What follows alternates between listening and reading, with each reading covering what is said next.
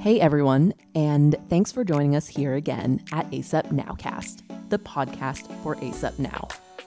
I'm Amy Ho, ER doctor and ACEP Now assistant editor, and your host of this podcast.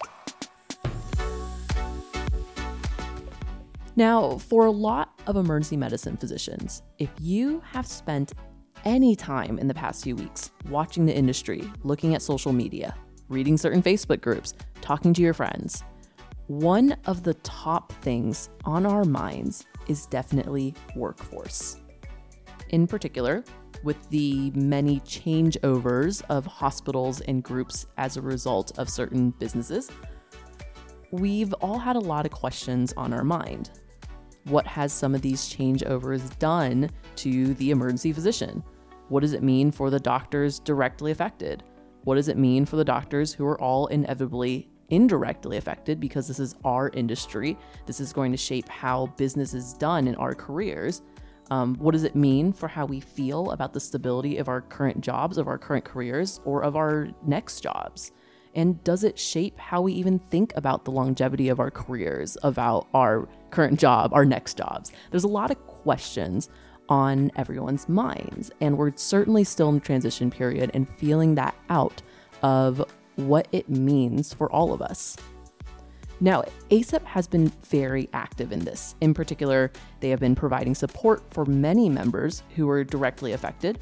And while there are obvious limitations on detail that can be explicitly shared, I thought this was a good time to spend actually the entire Audius podcast of ACEP Now talking workforce. We'll be talking more in the magazine in September specifically about APP's closing, especially as the transition shakes out this month in August.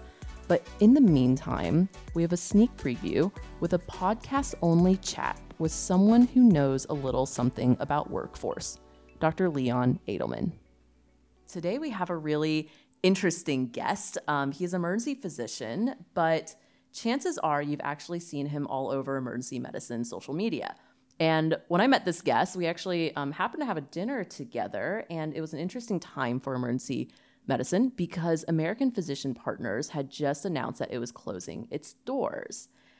And Dr. Leon Adelman, who is our guest here, um, and also the founder of Ivy Clinicians, had already started a really interesting crowdsourced document tracking the contract changes as well as a uh, let's call it punchy newsletter that i think has a really great insight in workforce so we had to have him on so leon i want to say thank you again for coming and chatting with us well amy it's it's a real honor to be part of your podcast and uh, it's a real honor to be discussing emergency medicine with you your contributions are are just awesome you have a um, you're a social media influencer. You've written written a children's book. You're an informatics guru. You're a, a leader in a, um, a growing um, physician group. So, congrats on all you've done.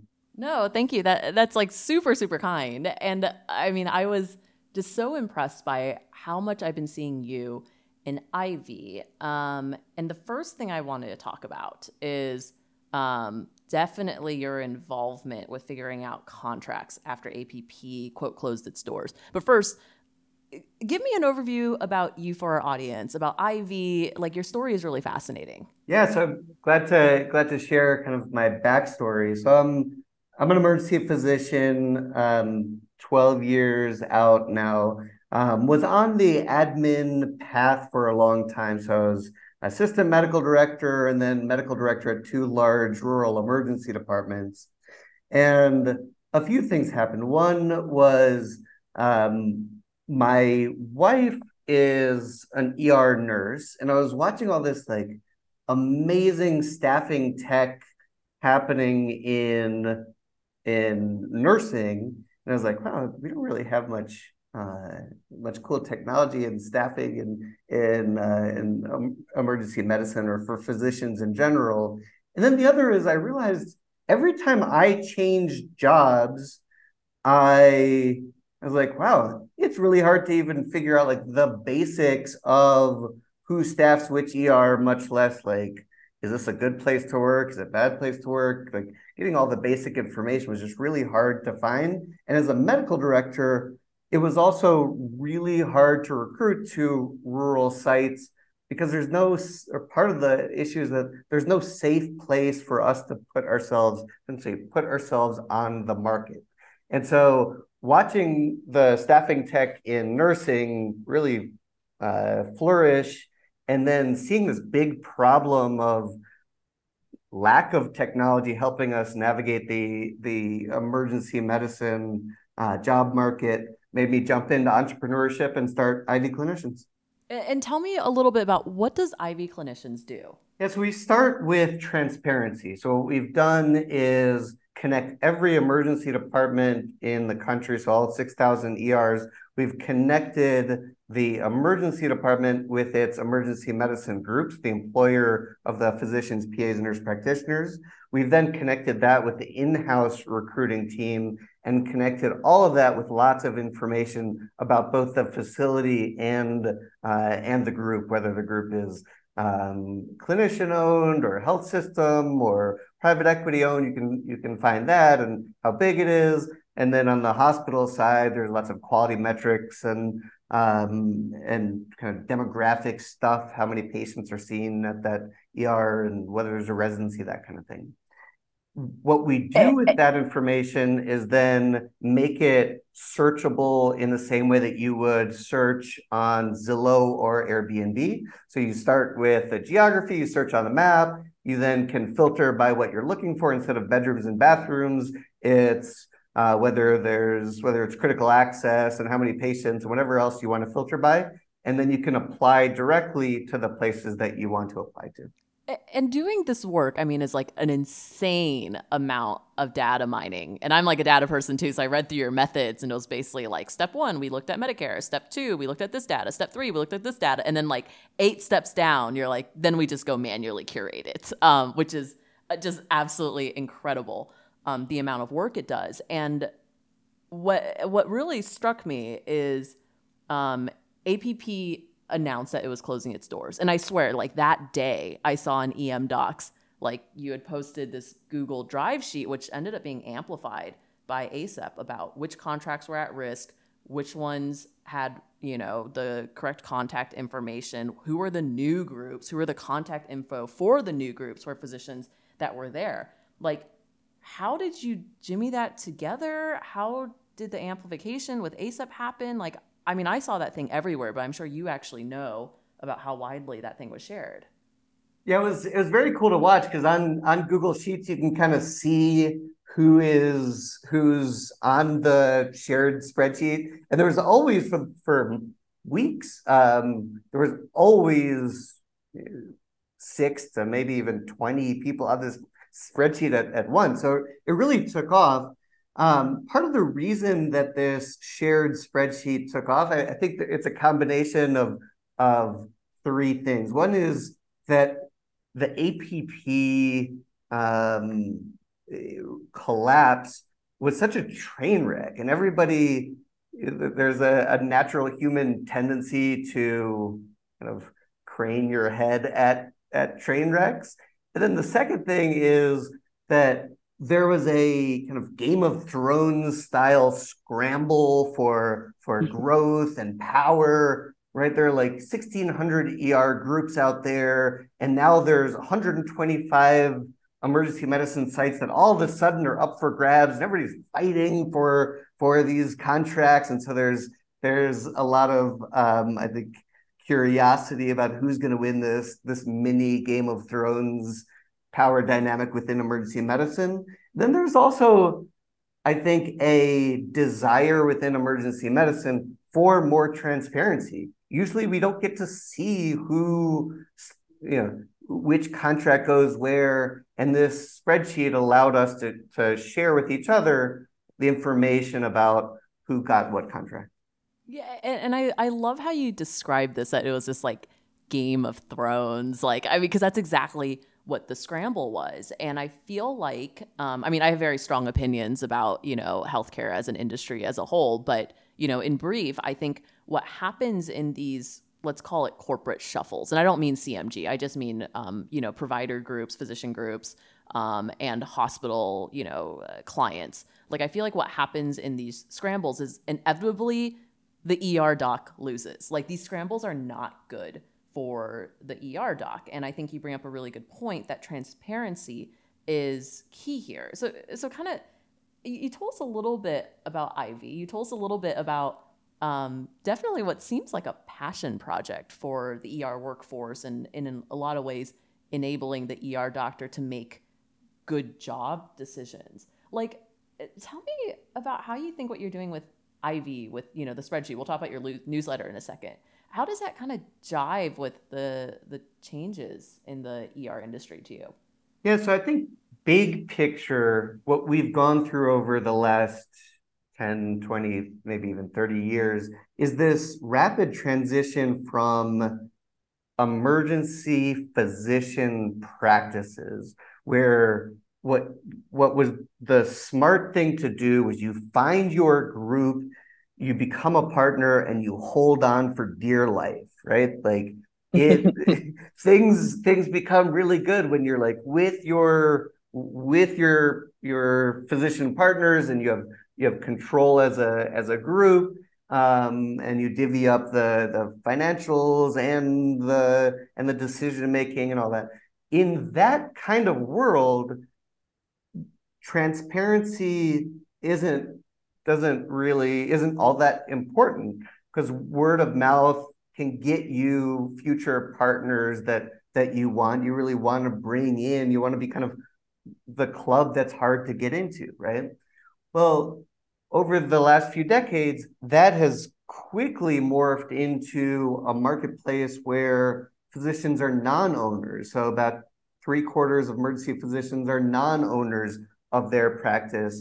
And if you are the labor side of a kind of capital or management and labor dynamic, in order for you to get a good deal in the marketplace, you need to be able to kind of compare different um, different alternatives and have some competition within the market. So you need you need some liquidity, you need options, but you also need transparency. You need to know kind of within each of those options what your what your negotiating uh, options are. And so what what we've been trying to do with Ivy is bring that transparency and bring that choice to emergency medicine so that physicians can negotiate for better deals so that groups can compete for physicians based on their own quality and their own ability to, to take care of their team. And I, I think what I'm kind of hearing um, from you is that medicine, emergency medicine is moving a little bit more to where physicians are the quote labor. Like it's not as common to have partnership equity. And I'm seeing you you you nod. I, I guess my only question with transparency is do we hurt ourselves sometimes? Like, is it like, hey, Leon will work for X dollars, but Amy will work for five dollars less than X dollars? Like, like, do we race to the bottom ourselves? Like, is there any risk for that, or are we like, how do we not um, operating in this kind of marketplace, which I don't think doctors feel like we are, you know, the labor force in marketplaces necessarily. Um, like, how does that, eh, you know, kind of kind of all go together? Yeah, that's a that's a really great point. In a marketplace where there's supply and demand and the price for certain services isn't preset, there are two ways it can go, right? You can you, in in that competition, wages can go down or they can go up.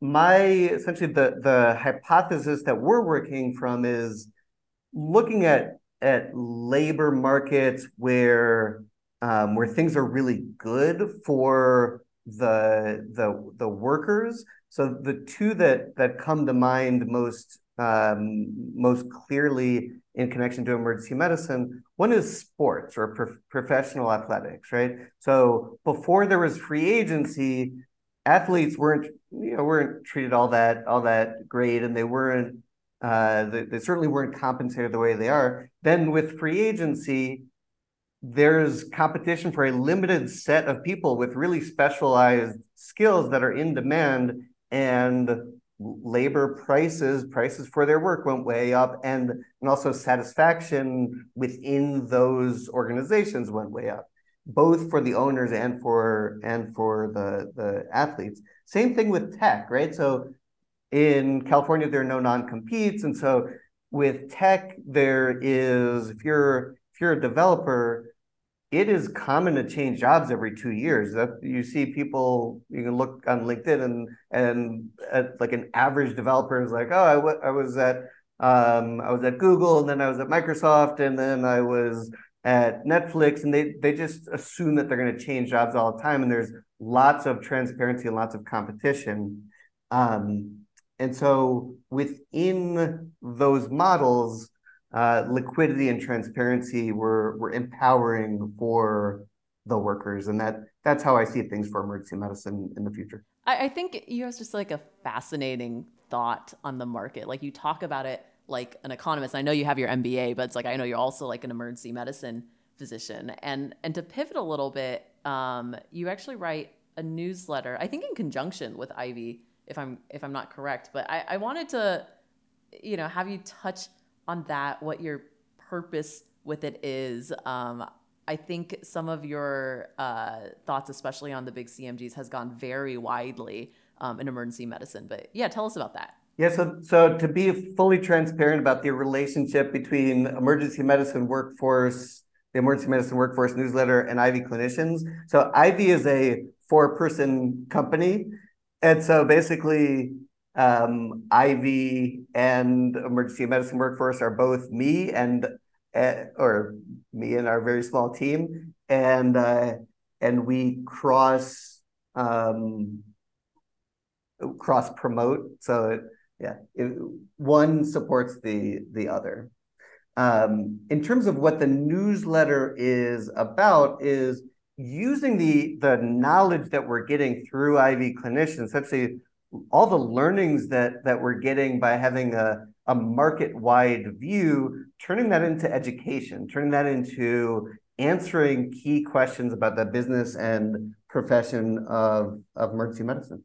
Now, I, I, want you to elaborate on the knowledge. I think I touched on this really, really briefly that there's like eight layers to this. Because I, I remember when I was um, coming out of residency looking for my first, um, and actually, luckily, only job, uh, you know, I basically like asked some people, like, hey, here's the place I am, like, what groups are there, what's the good hospitals, like, can you connect me with someone, like, very, very um, unofficial. So I think that the knowledge acquisition you're talking about here is not trivial. I would love for you to to kind of touch on that. Yeah. So, so in order to kind of understand the whole market of emergency medicine, you are exactly right. It's um, it is very much a full time operation, both to get the information about what's happening at the contract level, but also like what what tides are uh, are shifting within within our landscape. And so,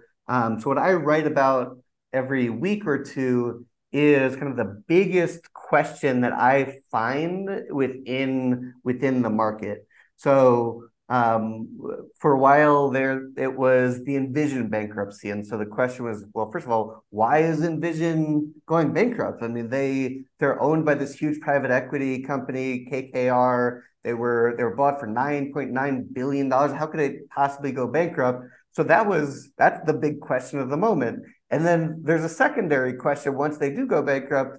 Well, they still exist, right? So they're in Chapter 11, which means they're being restructured. They're being restructured by a bunch of banks, and those banks don't want to run ERs. That's not what these banks do. So then the question is like, who's going to buy this thing, right? So they still they still staff like 400 ERs and a bunch of other specialties, and so that was a question for for a week. So, so that's kind of how I go about um, figuring out what to write about in the newsletter. And I think you get a really incredible perspective because of the knowledge that you get through Ivy. Of course, just you know your own opinions, and you're you're clearly passionate about this topic. Um, and I think the the times we're living in right now, like with Envision, APP, are actually really interesting for the industry. Like, any thoughts, like unofficial, of course, uh, on emergency medicine as a field in like six months, one year, six years, 10 years, whatever?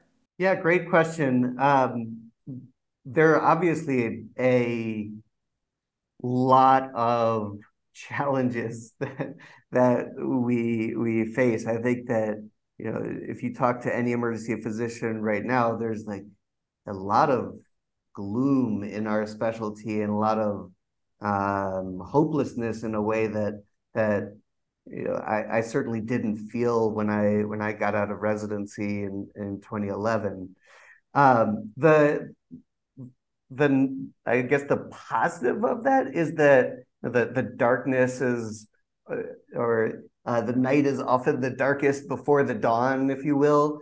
That changes seem to be coming. Um, part of that is this like transparency based marketplace where now emergency physicians are are really in demand, and so um, physicians are getting offered some really a very large compensation package to do their their job partly because there's a lot of attrition in, in emergency medicine. Um, emergency departments have kept growing. And so and so board certified emergency physicians really are in demand.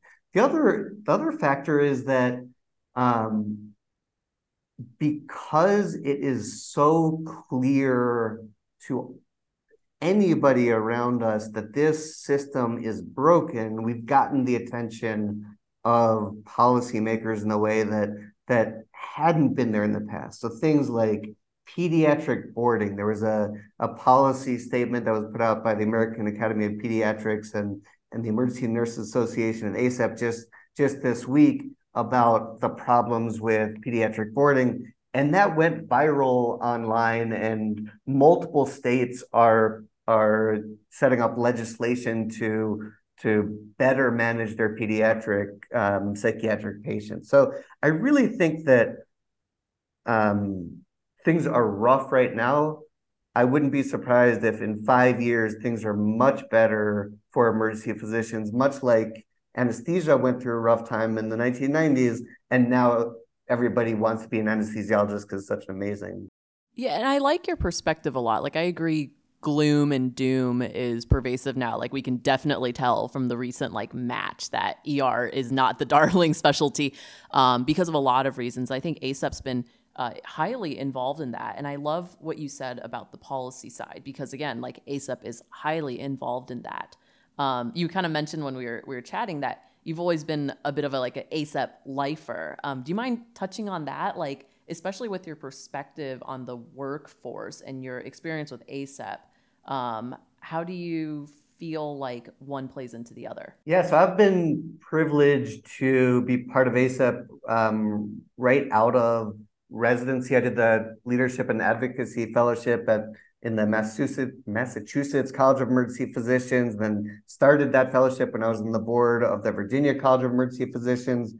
I really think that um, we as emergency physicians are uniquely skilled at problem solving, not just at the local level, but really at the state and, and national level. And being part of ACEP, and I'm also um, part of AAEM, I'm FAAEM. I, I think both those organizations have have a ton to give and have different perspectives that are complementary to each other. Um, and I think that if we we know that we can't just focus at the local level because we see firsthand when where the health system breaks down when it breaks down patients come to us.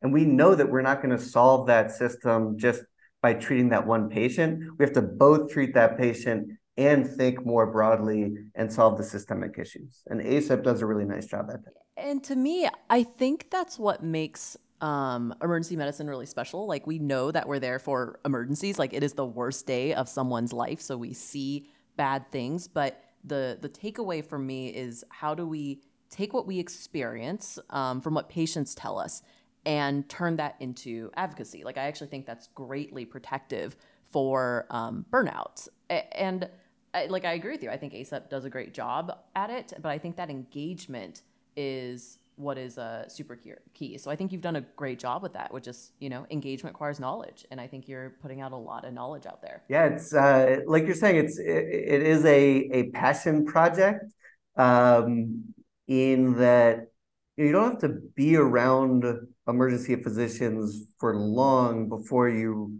really want to help the team, right? We're all on the same team. And uh, when our team is getting battered the way it is, um, it, it, it's inspiring to, to see what I can do to help. Yeah, and I, I think we've kind of, you know, let this conversation start being about the line doc. Like, I want to hear do you have any thoughts for ER doctors on the job hunt now, especially with everything you've seen with starting Ivy? The good news is there are plenty of opportunities, and the, and there are a few kind of uh, tips and tricks that are that are worth discussing. One is that rural emergency medicine is an amazing place to practice right now in that um, pay is higher for rural spots than than urban generally. Um, there's a lot of there's more demand for our services for board certified emergency physicians in rural sites than than we are able to staff as as board certified emergency physicians because most the vast majority of emergency physicians live in uh, in cities so so tip one is think rural if um, if possible. Um, tip two is is think broadly, right? So it used to be a little bit, you know, it's a little bit like dating, right? So so 30 years ago, before the interwebs, you know, dating was whoever came to the bar or your friend's friends, and and that was it. In emergency medicine, when I when I finished residency, it was well, I I talked to my program director and and the chairman of the department was it was like, well, I'm moving to DC. Who do you know? That that's how it was. now there's so many resources. Um, EM Docs jobs on Facebook is is really fantastic, and Sanjay Iyer, who who runs that, is is really a fantastic guy with using all the right um, criteria for those job posts. Um, and so I would use all of your resources to make sure you have plenty of options when you're when you're making your decision. Third is the employer matters often more than the facility, right? So there can be really difficult facilities to work in, but if you're part of a team that that values each other and is always trying to make things better, that can be an amazing working environment because you are overcoming the local challenges to treat patients as well as as can possibly be treated within that context. Whereas the opposite is actually really toxic right? So say you're in a fancy you find this like fancy ER but the group is really badly run and nothing's improving and nobody's listening to you when you say hey like i got put on seven night shifts in a row and i don't feel like that's okay and nobody listens to you that's a far bigger problem than anything the facility can throw at you. Yeah i, I think i mean that last thing that you said is probably the one thing i didn't understand at all coming out of residency but you know stumbled into a great situation. And now looking back i'm like wow the employer matters so much um, especially as you see now again interesting times envision app like the the structure of emergency medicine is um, really interesting i think as a business and also highly highly highly impactful um, to like the, the line doc um, now, now lastly I, I think I'd be remiss if I didn't ask you because, uh, you know, we're talking about ER workforce. Um, for you, you obviously started Ivy as a, a, side hustle. Like, I mean, ER doctors love that, right? There's, it's like why we do shift work. Um, tell us about kind of startup life. Like, what is that like? What is it? I, if I'm not mistaken, this has been ongoing for maybe a yearish or so. Like, tell us just, you know, the highlights of the roller coaster, I'm sure, and you know what other ER doctors can uh, take away from your experience. Yeah, so it, entrepreneurship certainly is uh, not for the faint of, of heart. So I started um, Ivy Clinicians with my co-founder Matt Simpson August of of 2021, and I actually threw myself a retirement party, a, a clinical retirement party. I was you know, I was only 41 years old at that at that point, but I threw myself a retirement party and I was like, I'm going all in on this entrepreneurship thing. And that lasted like six months because because both of us realized a I like doing clinical medicine, but also like it's essential for this business that I am still practicing. So now I do one one shift, uh, one shift a month. Sorry, one shift a week. So four to five shifts uh, per month. And what um, what I think is important for those considering entrepreneurship to realize is that's my only income right? So for the last two years, I'm living off four to five shifts uh, per month in order to to start this this company because we're still pre-revenue with with Ivy Clinicians. So it is a really challenging process to start a company, but I have to say it is worth every every uh, delayed penny, hopefully delayed. Um, it's worth every kind of uh, 80, 60 hour week, whatever number of hour a week, because it's creative, right? Matt and I are creating things from scratch that make a big difference to um, to emergency physicians, and and it's just fun creating something from nothing. Yeah, and it, it feels really different. Like for emergency medicine as um, you know, a clinical practice, like I don't know, a patient encounter lasts like what, maybe four hours all in, like with some procedures to dispo. And then this is like the opposite. This is like very, very, very um, long term. And what I what I love about your story is that because you are, you know, an ER doctor who like kind of quote gets it, um, as you develop Ivy, you know, you keep the tenets of ER doctors. Like you're about the ER doctor, you're about transparency. You don't sell doctor data. Like, and I think that um, is one of my my biggest accolades to you and why I've I've really loved seeing um, everything you're doing. So again, I want to say thank you so much for taking the time to chat. Um, for our audience, they can of course check you out at ivyclinicians.io or again, um, your newsletter is uh, one of my favorite things to see pop up on EM Docs, Twitter, etc. But it's Emergency Medicine Workforce Newsletter or emworkforce.substack.com and I encourage everyone to check it out. And I hope you know it will be a better workforce for it. Well, Amy, it's been a pleasure, and and thanks for all you do.